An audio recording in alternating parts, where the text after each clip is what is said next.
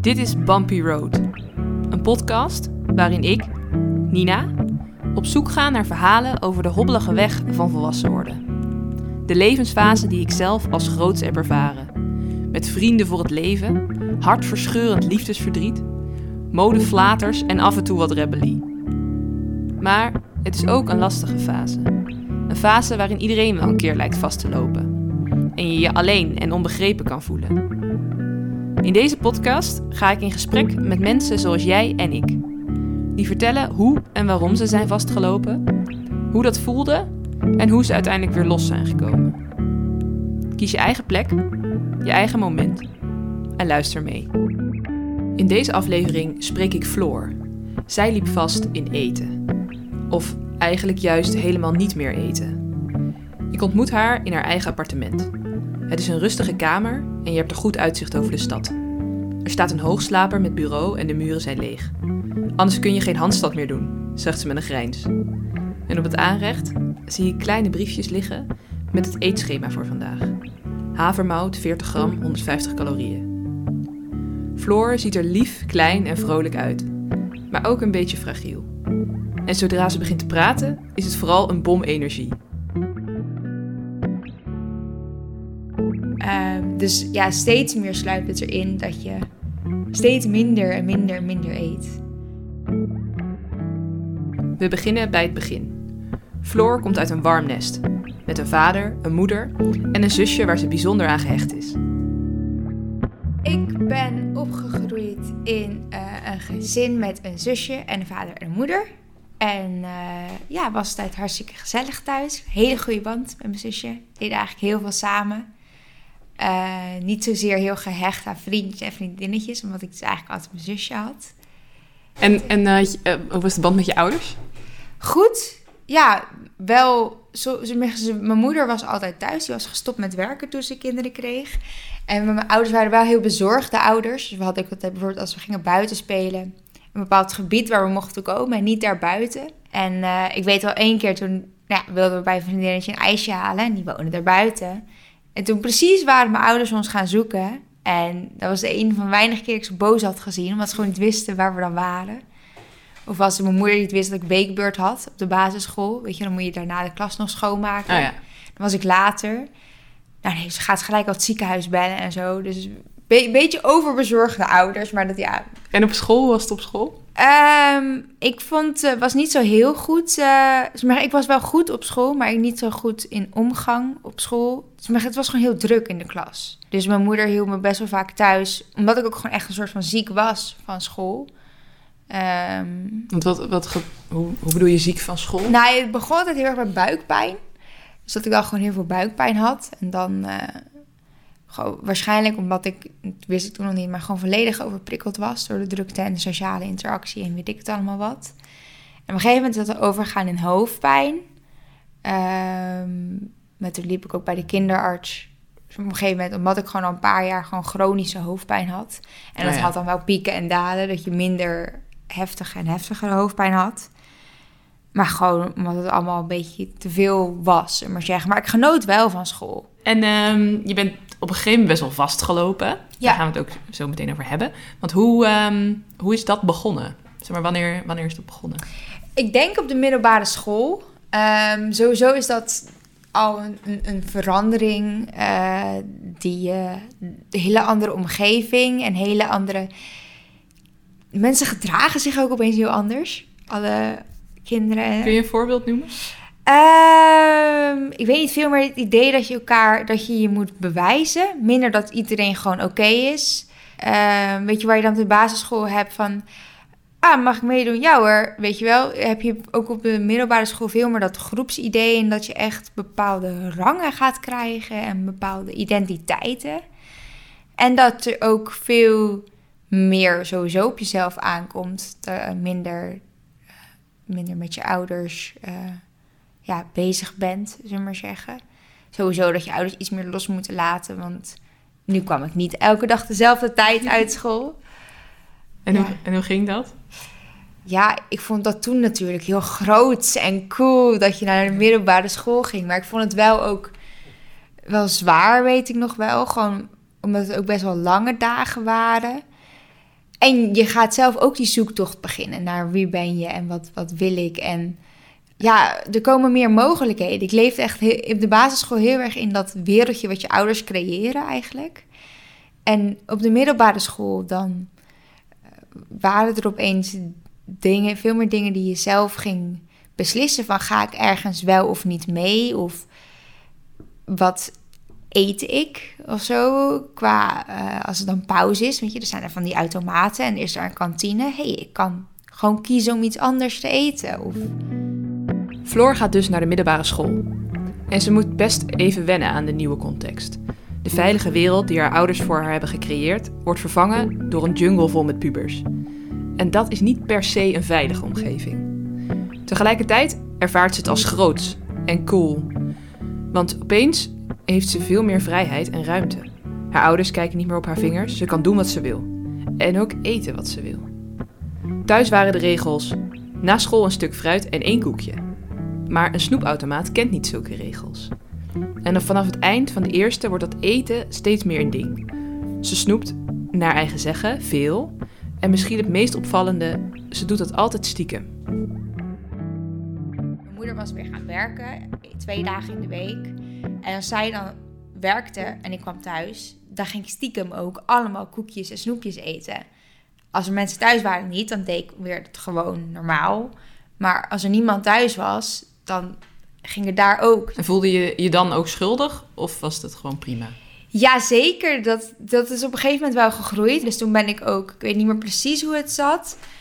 Maar ik ben op een gegeven moment toen dacht ik, oké, ik moet dus wel minder eten. Maar ik was toen, ik kon dat lekkere nog niet loslaten. Dus ik was toen juist brood weg gaan gooien. Ehm, om het lekkere te kunnen blijven eten. En nou ja, na een tijdje dacht ik van ja, dit staat eigenlijk ook helemaal nergens op. Want ik eet nu nog alleen maar die ongezonde dingen. Dus toen ben ik buis wel weer dat brood gaan eten, maar dan weer die zoete dingen niet. En eigenlijk is het toen steeds meer afgebouwd. Dus op een gegeven moment, ik at vroeger best wel veel, want ik uh, sport op een best hoog niveau. Dus ik had eerst vier boterhammen gewoon met de lunch. En dat was op een gegeven moment één. Oh ja. En ja, dan mis je toch drie boterhammen. En zo langzamerhand sluipt, dat, sluipt er steeds meer in eerst dus die dingen op school eraf, maar dan ook thuis. En dan is ook op een gegeven moment dat je gewoon bij het avondeten probeert dingen te verzinnen om je avondeten niet op te eten. Dus dat je, uh, ik weet nog heel goed, als we dan pasta aten, ik vond dat op een of andere heel lastig, want er zat er zo'n olieachtige pesto over. Dus dat vond ik altijd een lastige maaltijd. En dan deed ik alsof ik mijn mond afdeed met een doekje. Maar dan deed ik daar allemaal pasta weer in. Dan stopte ik in mijn broekzak. Of dat zorgde ik dat ik mijn eigen bord afruimde. Zodat ik al mijn pasta met een doekje erop weg kon gooien. Ehm, dus ja, steeds meer sluipt het erin dat je steeds minder en minder en minder eet. Ja, je verzint wel van die, van die smoesjes. Ja, die smoesjes zijn dan op school zeer makkelijk. Thuis zijn ze al lastiger op school, ik had wel ook meerdere vriendengroepen. Eigenlijk twee vriendengroepen. En soms wisselde ik in de pauze dan af. En dan bij allebei eet je niet, maar bij allebei kan je het doen alsof je bij de ander gegeten hebt. En, en had je zelf het idee dat het... Slecht was? Ja. Nee. Ik dacht, ik, ik functioneer nog hartstikke prima. Dus ik, ze maar eerst een beetje minder. Dan denk je, nou, het gaat eigenlijk wel prima. Volgens mij moet ik eigenlijk nog minder eten. Want misschien eet ik nog steeds wel veel. En dan ga je nog minder. En dan denk je, ja... Maar je, je deed het wel stiekem, maar toch dacht je niet dat het verkeerd was. Ja, ik dacht dat het voor mij goed was. Ik dacht, ik dacht, want ik was ook klein. En heel klein gebouwd altijd al. En ik dacht, het is ook raar dat ik zoveel eet. Want ik had soms ook best wel veel. Ik weet niet, ik vond het heel logisch dat ik zo weinig moest gaan eten. Ik vond dat Ondertussen loopt ze nog steeds bij de kinderarts.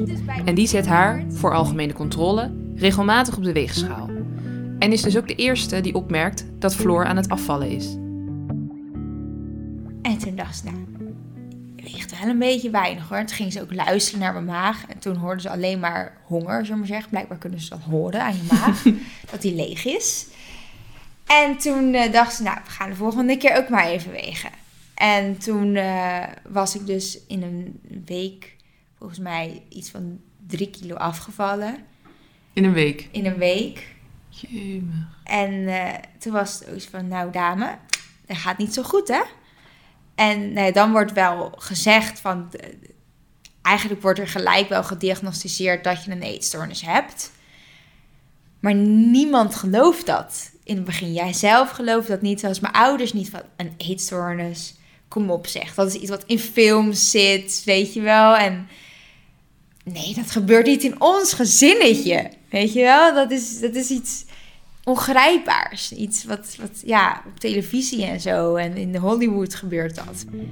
Nou, ik De arts trekt aan de bel. Het is goed mis. En het kan zo niet doorgaan.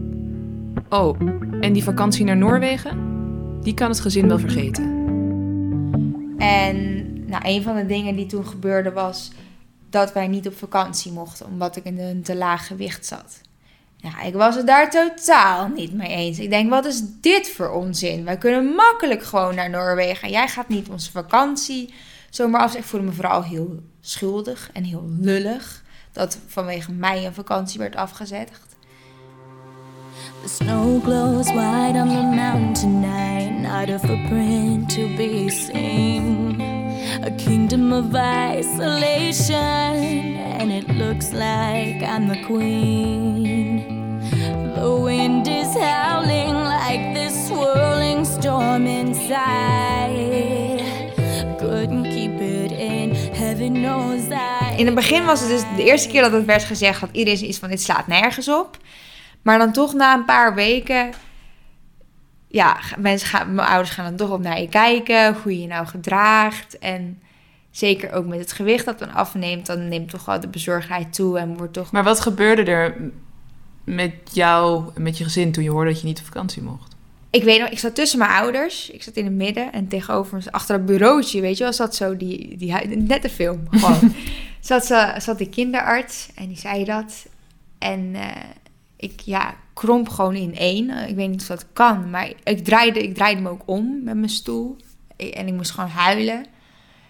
Ik voelde me zo ontzettend schuldig dat door mij een vakantie niet door kon gaan. Ik dacht, weet je dat je mij pakt, prima, want het is mijn eigen schuld, dit allemaal. Maar ga niet ook mijn ouders en mijn zusje pakken met mijn probleem. En nou, ja, ik kan wel tegen mijn ouders zeggen, ja, ga maar zonder mij. Maar ik was 13, weet je wel. En net gediagnosticeerd met een eetstoornis. Dus tuurlijk gaat die niet op vakantie. Maar ja, dat is wel eigenlijk een beetje waar de schuldgevoelens mee begonnen. Een van de eerste dingen waar, waardoor ik dacht, ik zit in de weg met mijn problemen. Hierna gaat het snel. Floor vertelt dat het niet eten een groter en groter ding wordt en steeds meer ook haar gedachten en gedrag overneemt. En het valt me op hoe ze daarover praat. Alsof het een soort demon is, iets wat op zichzelf staat. In zes weken tijd is er niet heel veel meer van Floor over. En ze mag dan ook niet meer zelf lopen en moet worden voortgeduwd in een rolstoel. Dan gaat het heel snel. Dan gaat het heel snel. Eh, en ook dus dat je heel snel in gewicht zakt. Tot zo'n gewicht dat het gevaar, gevaarlijk is voor, je, voor jezelf, voor je hart.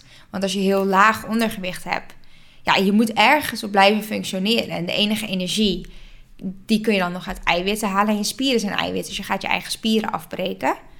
En je hart is ook een spier, dus die ga je ook afbreken. Ehm, dus als je dan dingen doet, is het ja, gevaarlijk dat je hart ermee stopt. Dus je hebt ook dat je... Je hart wordt dan ook wel gecontroleerd natuurlijk. Maar daarom moet je bijvoorbeeld in een rolstoel zitten. Eh, omdat ja, gewoon een wandeling buiten maken is al te gevaarlijk. Maar dat is dus heel erg lastig. Weet je joh, in een rolstoel. Was je dan ook wel eens bang dat je lichaam het zou begeven? Nee, ik niet. Mijn ouders wel. Want ik had ook wel eens paniekaanvallen van al het, e- alles wat ik moest eten. En dan ging ik op en neer rennen op de trappen en buikspieren doen. En mijn ouder, als, vooral als mijn moeder alleen thuis was, die kon, wist, kon, wist mij niet te stoppen. Mijn vader kon mij beet houden. Mijn moeder kreeg mij niet zo goed te, pakken. Ja, dan, dan, dan, dan schoot mijn moeder ook wel eens in paniekmodus. En dan ging ze ook schreeuwen, stop, je gaat dood. Stop alsjeblieft. Eh, ga alsjeblieft zitten. Ja, dus ik was zelf niet heel bang. Want je hebt zelf echt niet het idee dat je ziek bent. Het voelt helemaal niet als ziek. Je hebt zelf juist alle energie. En je denkt, ik kan toch gewoon hartstikke prima functioneren. Je voelt helemaal niet alsof je elk moment dood kan neervallen of zo.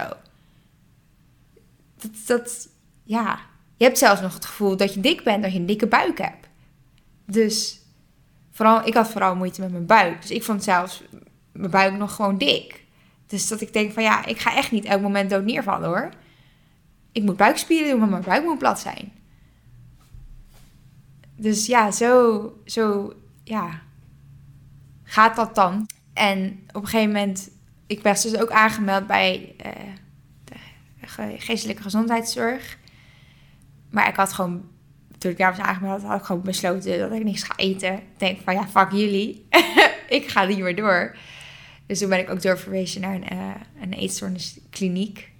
Ja, dus we aan het einde van de zomervakantie moest ik dus aan mijn klas gaan vertellen: ik kom dit jaar niet naar school.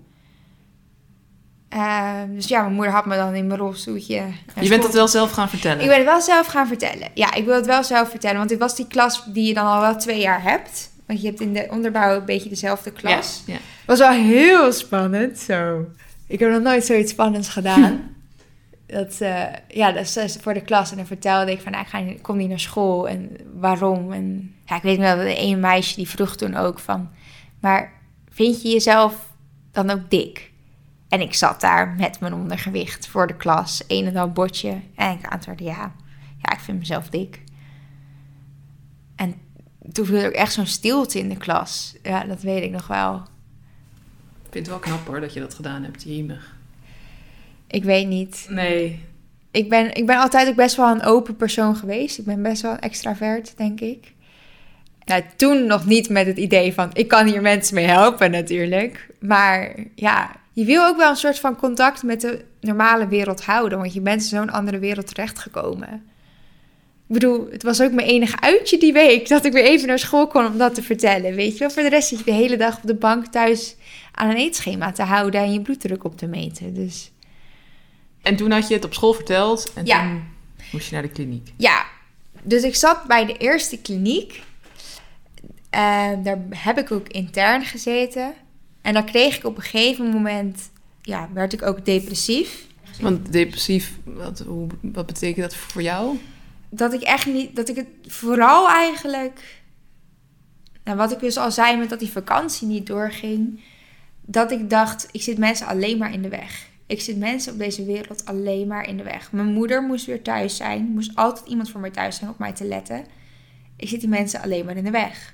Ik moest elke keer dingen eten. En ik vond het kut dat ik zelf moest eten. Dus ik wilde graag dat voor mijn zusje mee had. Heeft moeder een keer tegen mij gezegd: hey, het is niet de bedoeling. Of het is niet de bedoeling dat je zusje zoveel mee eet. Want je zusje moet niet aankomen. En toen dacht ik: ja, kut. Nu zorg ik ook weer voor dat mijn zusje aankomt. En iedereen moet altijd me thuis zijn. En iedereen heeft altijd stress. Het is echt beter als ik er niet ben. En ik zag ook gewoon überhaupt geen uitweg. Ik, ik werd sowieso best wel agressief door de eetstoornis. En die, dus er waren al wel incidenten geweest met dat ik bijvoorbeeld in een ruit heb doorgetrapt, een prullenbak door de kamer gooi, omdat mensen zeggen dat ik moet eten en ik wil niet eten. Um, ik ben het er gewoon nog niet mee eens. Maar dat, ja, op een gegeven moment werd het dus ook met dat ik mijn hoofd tegen de muur ging bonken om mezelf proberen knock-out te krijgen. En dat deed ik, omdat ik daarvoor uit het raam wilde springen en dat mijn vader me tegen had gehouden. Toen dacht ik, ja, maar ik, ik wil niet meer dat mijn hoofd aanstaat. Het moet stoppen gewoon. Het moet gewoon stoppen. Dus dan, ja. Dan volgt een periode waarin Floor van kliniek naar kliniek gaat. Van behandeling naar behandeling. En ze krijgt er steeds meer diagnoses bij. Eetstoornis, depressie, autisme, ADHD. En het lijkt niet veel beter met haar te gaan. In ieder geval niet op de lange termijn. En het schuldgevoel? Dus het, het schuldgevoel is door de jaren heen op. Ik kan mijn ouders en mijn zusje nooit op een enkele manier terugbetalen voor wat ze allemaal hebben gedaan. Dat is echt onmogelijk. Tot ze op een gegeven moment een mindfulness training gaat doen. De mindfulness zelf vindt ze eigenlijk niks, maar met de begeleidster van de training heeft ze gelijk een klik. Ze zag mij als mij, zegt ze. Voor het eerst gaat het echt over haar en voelt ze zich gezien. Ze proberen samen uit te vinden hoe Floors hoofd werkt en wat haar handleiding is. Uiteindelijk besluit Floor zelf haar netwerk op te zetten. De diëtiste die op het gewicht let en voor vragen over eten, de huisarts voor de medicatie en algehele gezondheid en deze begeleider voor hulp en ondersteuning bij haar hoofd en haar leven. Het is inmiddels tien jaar later, maar Floor heeft haar vorm gevonden. Let it go, let it go. Can't hold it back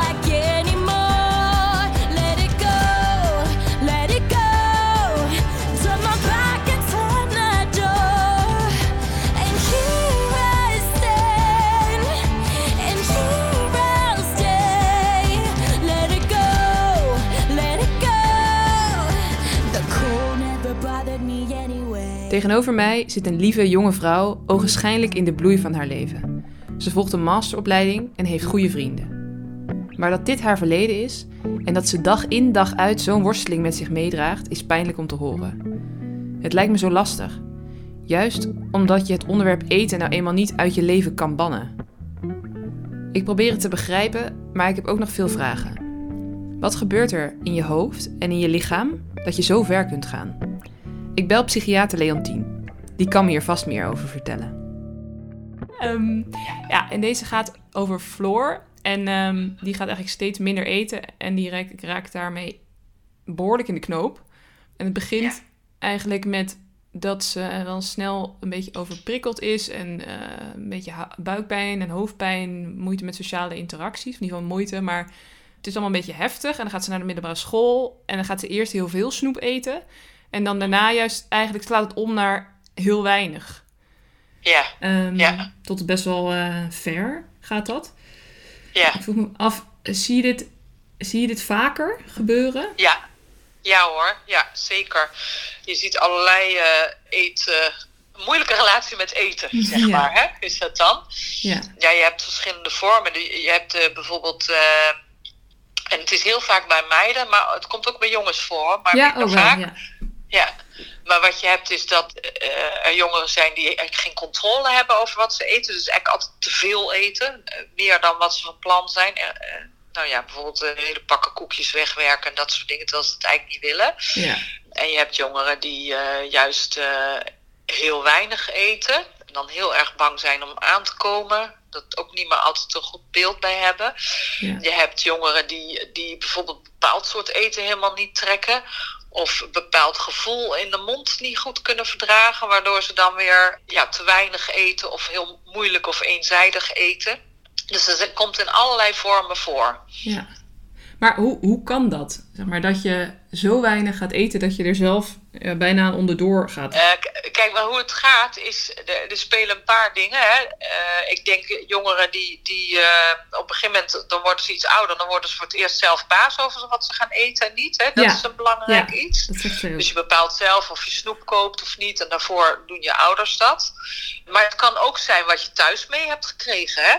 In sommige gezinnen wordt heel veel gegeten. Of bijvoorbeeld in sommige gezinnen als je verdrietig bent. Dan krijg je iets lekkers of heel veel lekkers. Dat, hè? Dus het is ook Ja. wat je meekrijgt van thuis. Wat je ziet. Mhm. Dus het, het zijn echt heel veel oorzaken waardoor dit gebeurt. Ehm, en een ander punt is dat eh, jongeren eh, bijvoorbeeld heel sterk gaan lijnen. En dan slaat dat, dat niet eten door. Hè? Of dat ze enorme eetbuien hebben en heel veel gaan overgeven, waardoor ze heel mager worden. Kijk, en het is eh, ook, ja, je moet zelf natuurlijk ook, net zoals dat je, eh, je komt van thuis en je wordt adolescent, net, ja, je moet zelf weer je eigen eetstijl, een ei- eetpatroon uitzoeken hè, als, je, als je volwassen wordt. Ja, Sommigen precies. doen het precies hetzelfde als thuis en anderen gaan het anders doen. Of die worden, weet ik veel, vegetariër of veganist. Dus eigenlijk ben je allemaal wel met eten bezig. Hè? En hoe je dat wil in die periode. Ja. Alleen bij een aantal eh, wordt het ongezond. En ja, bij, bij eh, eetproblemen is het natuurlijk al snel dat het ook lichamelijk, of ja, niet snel, maar dan, dan, ja, dan, moet, dan wordt het natuurlijk vervelend als het ook lichamelijke gevolgen heeft. ja, precies. Want wat gebeurt er dan in je lichaam of in je hoofd als je... Nou ja, dat ligt er al aan. Kijk, je kan natuurlijk eh, heel, heel veel, veel te veel eten. En dan word je, krijg je enorm overgewicht, dat ook heel ongezond is. Of je, eh, je hebt ook mensen die eh, door bijvoorbeeld een heel akelig mondgevoel te weinig eten. Maar ook mensen die veel te weinig eten omdat ze ja, een verstoord lichaamsbeeld krijgen, zoals dat heet. Dus die voelen zich, Ja. zien zichzelf ook echt dikker dan dat ze zijn. Eh, en die gaan dan extreem lijnen. En dat kent iedereen wel onder de naam anorexia. Ja, precies. Eh, maar ja, kijk, als je op een gegeven moment echt zo weinig voedingsstoffen hebt, dan, dan, dan kan je ook niet meer helder nadenken. Hè? Dus dan, dan gaat het echt met jou op de loop. Dan is ook alle controle kwijt. Ja. Terwijl eh, de enige controle die mensen nog hebben is over dat eten. Dus dat wordt dan ook een soort levensader voor ze. Ja, dat je een soort alleen nog maar dat je dan iets hebt waar je dan nog wel grip op hebt. Ja, en dat is dan ook bijna het enige waar mensen mee bezig zijn. En dan dag en nacht mee bezig. Ja, want dat vertelt zij ook heel erg. Dat het echt haar Ja. gedachten ook overneemt. En ze praat er bijna Ja. over alsof er iets, een soort, iets in haar Ja. zit wat niet deel van haar is. Ja, nee, precies. Maar dan gaat het, dan gaat het eigenlijk, dan wordt het op zichzelf staand principe. Hè? Maar ja, dan wordt het ook lichamelijk gevaarlijk. Want nou ja, dan op een gegeven moment eh, menstrueer je niet meer. En dan als je nog een beetje verder krijgt, dan, ja, dan gaan je eh, allerlei stoffen, eh, krijg je te weinig in je bloed. Nou, enzovoort, enzovoort. Dus, Ja. ja. En, Maar ik denk daarvoor zit dus nog een heel scala van mensen die het ook ingewikkeld hebben. Ja, wat niet zo extreem is, maar wel een worsteling. Ja. En wat ik dan zo interessant vind, is ze voelt zich, zegt, zegt dat ze zich ontzettend schuldig voelde tegenover haar familie en gezin. Ze heeft een hele goede band met haar gezin. Maar toch lukt het haar steeds niet, terwijl ze het wel wil, om dat gedrag aan te passen. Ja. Hoe kan dat? Ja, maar dat is, dat is heel vaak als je, als je psychisch muurvast loopt. Hè, dit is niet een beetje vast, dus dan zit je muurvast. Ja, en dan kan je dat niet doorbreken, omdat, want anders had ze dat al lang gedaan. Hè? Dat zeggen altijd bij. Maar je zit in zo'n patroon en, je hebt, en hoe, hoe strakker je in zo'n patroon zit en hoe erger de klachten, de stress, hoe minder flexibel je wordt. En dat bedoel ik, ja, hoe Ja. minder je toch iets anders kan doen dan wat je gewend bent te doen. En wat ik al zei, als je echt te mager bent, en dan krijg je ook een soort blikvernauwing en zo. Hè? Dan, dan kan je ook niet meer goed nadenken. En eh, dat leeft echt een eigen leven. Ja. Hè, dus eigenlijk bij alle podcasts denk ik altijd van nou, weet je, het eh, loopt zo vaart allemaal niet. eh, en dat is met dit ook. Hè? Want wij lopen allemaal met eten Ja. in ons nee, leven tuurlijk. soms te rommelen. Hè? Zo moet je het ook zeggen. Je hebt allemaal wel een periode dat je een beetje ontevreden bent. Denk, oh, ik moet eigenlijk minder, nou weet ik het, minder suiker doen en minder dit, minder dat. Dat hebben we allemaal wel. Eh, behalve die paar gelukkige mensen die kunnen eten wat ze willen en daar nooit last van hebben. Snap jij? Dus dat is er altijd wel. Maar eh, ja, bij sommigen slaat het echt door. En de beide kanten op is heel ongezond. Ja. Ja, Eh, en, en als je echt zo ja, aan het vermagen bent, dat is echt heel gevaarlijk. ja. Dus van de psychiatrische aandoeningen is dat ook de meest gevaarlijke. Ja. En hoe is het nu met je? Nu is het, eh, nou, de zomervakantie is net achter de rug. Dus ik ben daar eh, nog herstellende van. Eh, ik zit nog steeds wel in, in ondergewicht. Ik ben nog steeds niet ongesteld. Maar ik heb voldoende tools om aan te komen. En als het een week niet lukt, kan ik ook vaak goed aanwijzen waarom het niet is gelukt. Bijvoorbeeld, een nieuw semester is begonnen. Alles is anders. Docenten willen opeens van alles van je. Er is dan zoveel spanning dat het me niet lukt om goed te eten. En dat is dan jammer. Ja, dan kom ik deze week even niet aan. En dan kijk ik volgende week alweer of het me weer lukt om een halve kilo aan te komen. Want ik wil wel naar mijn gezonde gewicht toe. Eh, ook omdat ik sporten heel leuk vind. Eh, en ik mag nu wel gewoon volledig sporten. Ik eet er gewoon voorbij ook natuurlijk. Maar ehm, ze zeggen op sport ook wel dat het goed is om iets meer te wegen. Dan kan je iets meer gewichten aan. Ja. Dus Wat voor sport doe je? crossfit. Dus eh, ja, het gaat, het me gaat prima. Ik ben ook spiermassa aan het opbouwen. En daarmee kom ik ook aan. Dus dat vind ik ook heel fijn. En ehm, kun, je, kun je nu genieten van eten? Ja, heel erg. Ik weet bijvoorbeeld dat ik nu een avocado in mijn kast heb liggen. Die ik zo meteen met de lunch lekker op mag eten. En eh, ja, nee, ik kan heel erg genieten van eten. Ook van steeds meer type eten. Ik, ja, ik zou het ontzettend gaaf vinden als ik gewoon kan eten waar ik zin in heb. En op honger en op vol gevoel. Dat lijkt me zo gaaf. Maar dat, ze me zeggen hoe het voor anderen... Als ik tegen anderen zeg van ja, je hebt de loterij gewonnen.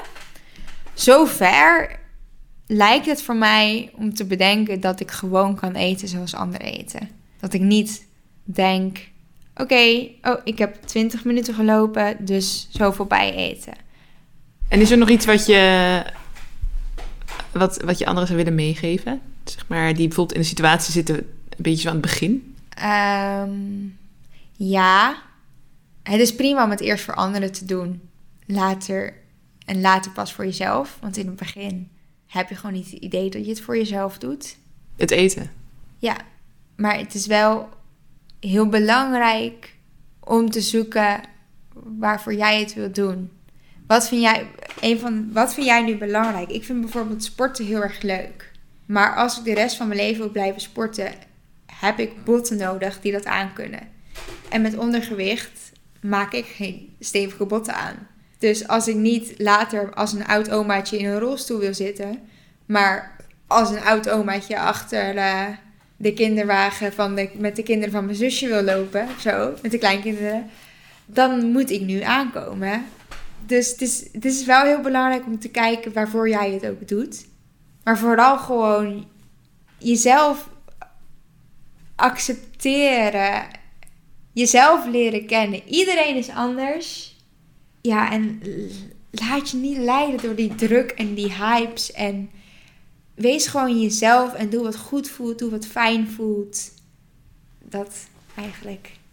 En dan, als je, wat, wat zou je kunnen doen als je van bijvoorbeeld iemand anders denkt van, gaat het wel goed? Nou, bijvoorbeeld ziet dat iemand als zijn brood weggooit of zo. Ja, ja dat, is, dat is heel lastig. Het ligt nou best wel... Uh, het kan best wel een gevoelig onderwerp. Zeker als jij... Als die persoon dan best wel ver is... en je gaat tegen die persoon zeggen... weet je wel, gaat het wel goed... dan gaat die persoon waarschijnlijk juist bij jou, jou ontwijken. In het begin is het nog wel makkelijker... en is het juist heel fijn om erover te praten... en samen hulp te zoeken. Maar ik denk dat als die persoon op zo'n manier reageert dat, dat hij dus al wat verder is, dan zou ik eerder hulp, ja, of met, met de ouders of bij iemand op school contact zoeken. En um, qua uh, gewoon het gewone leven, ja. hoe, uh, hoe, hoe is het nu en hoe zie je je toekomst? Uh, ik wil heel graag mensen helpen met ervaringen die ik heb gehad. Ik zie, zeg altijd, ik kan het zien als verloren jaren. Het zijn een hoop verloren jaren dan. Of ik kan het zien als allemaal ervaringen die ik heb opgedaan, die kan ik gebruiken om andere mensen te helpen. En dat is een beetje mijn doel van mijn leven geworden. Ja, ik zou over het algemeen zeggen, nu als iemand aan mij vraagt hoe het gaat, kan ik nu eindelijk echt zeggen, volgens mij gaat het wel goed. Wil je nog iets toevoegen? Ja, eigenlijk één ding die ik me de laatste tijd heel vaak bedenk en hoe ik eigenlijk nu in het leven sta, is dat ik altijd denk: ik leef maar één keer. Dus bijvoorbeeld als ik een taak krijg, als ik bijvoorbeeld huiswerk heb en ik moet, een bepaald huiswerk doen, iemand vraagt: kom je een rondje lopen? En ik zie dat diegene niet helemaal lekker in zijn vel zit. Ik leef maar één keer. Wil ik nu mijn huiswerk af hebben of wil ik nu met die persoon een rondje lopen? Zo doe ik eigenlijk tegenwoordig bij alles in mijn leven. Ik leef maar één keer. Wil ik nu de hele nacht wakker liggen omdat ik niet mijn avondmaaltijd op heb? Of wil ik hier gewoon lekker van genieten? Als je het idee hebt dat je voor anderen leeft, of niet volledig jezelf kan zijn, op zoek bent naar jezelf, ik vind het een hele goede vraag. Ik leef maar één keer, wat wil ik dan later kunnen zeggen dat ik dan heb gedaan? Dat ik mijn huiswerk heb afgemaakt, of dat ik met een ander goed gesprek heeft gevoeld, heb gevoerd. Dat is een mooie toevoeging. Ja. Dit was Bumpy Road. Wat leuk dat je hebt geluisterd. De muziek in deze podcast is van Demi Lovato en uitgekozen door Floor zelf. Namen en herkenbare plaatsen zijn vervangen, maar het verhaal en de stemmen zijn echt. Heb je naar aanleiding van deze podcast behoefte aan een gesprek? Of heb jij of een vriend of vriendin nu hulp nodig? Neem contact op met je huisarts. En wil je zelf een verhaal delen? Heel graag. Neem dan contact met ons op. Bij iedere podcast maken we ook een visualisatie van de Bumpy Road. Deze en meer informatie kun je terugvinden op www.bumpyroad.nl. En veel dank aan Leontien Los, mijn collega's van het Redesigning Psychiatry kernteam, de Klankbordgroep, alle meedenkers en in het bijzonder de vertellers die hun verhaal wilden delen. Bumpy Road is een samenwerkingsproject tussen Redesigning Psychiatry en de Panacea Groep. Montage is van Freya Hogeboom, visualisaties door Laura van der Steen en het project is mede mogelijk gemaakt door het Stimuleringsfonds Creatieve Industrie en het Agis Innovatiefonds.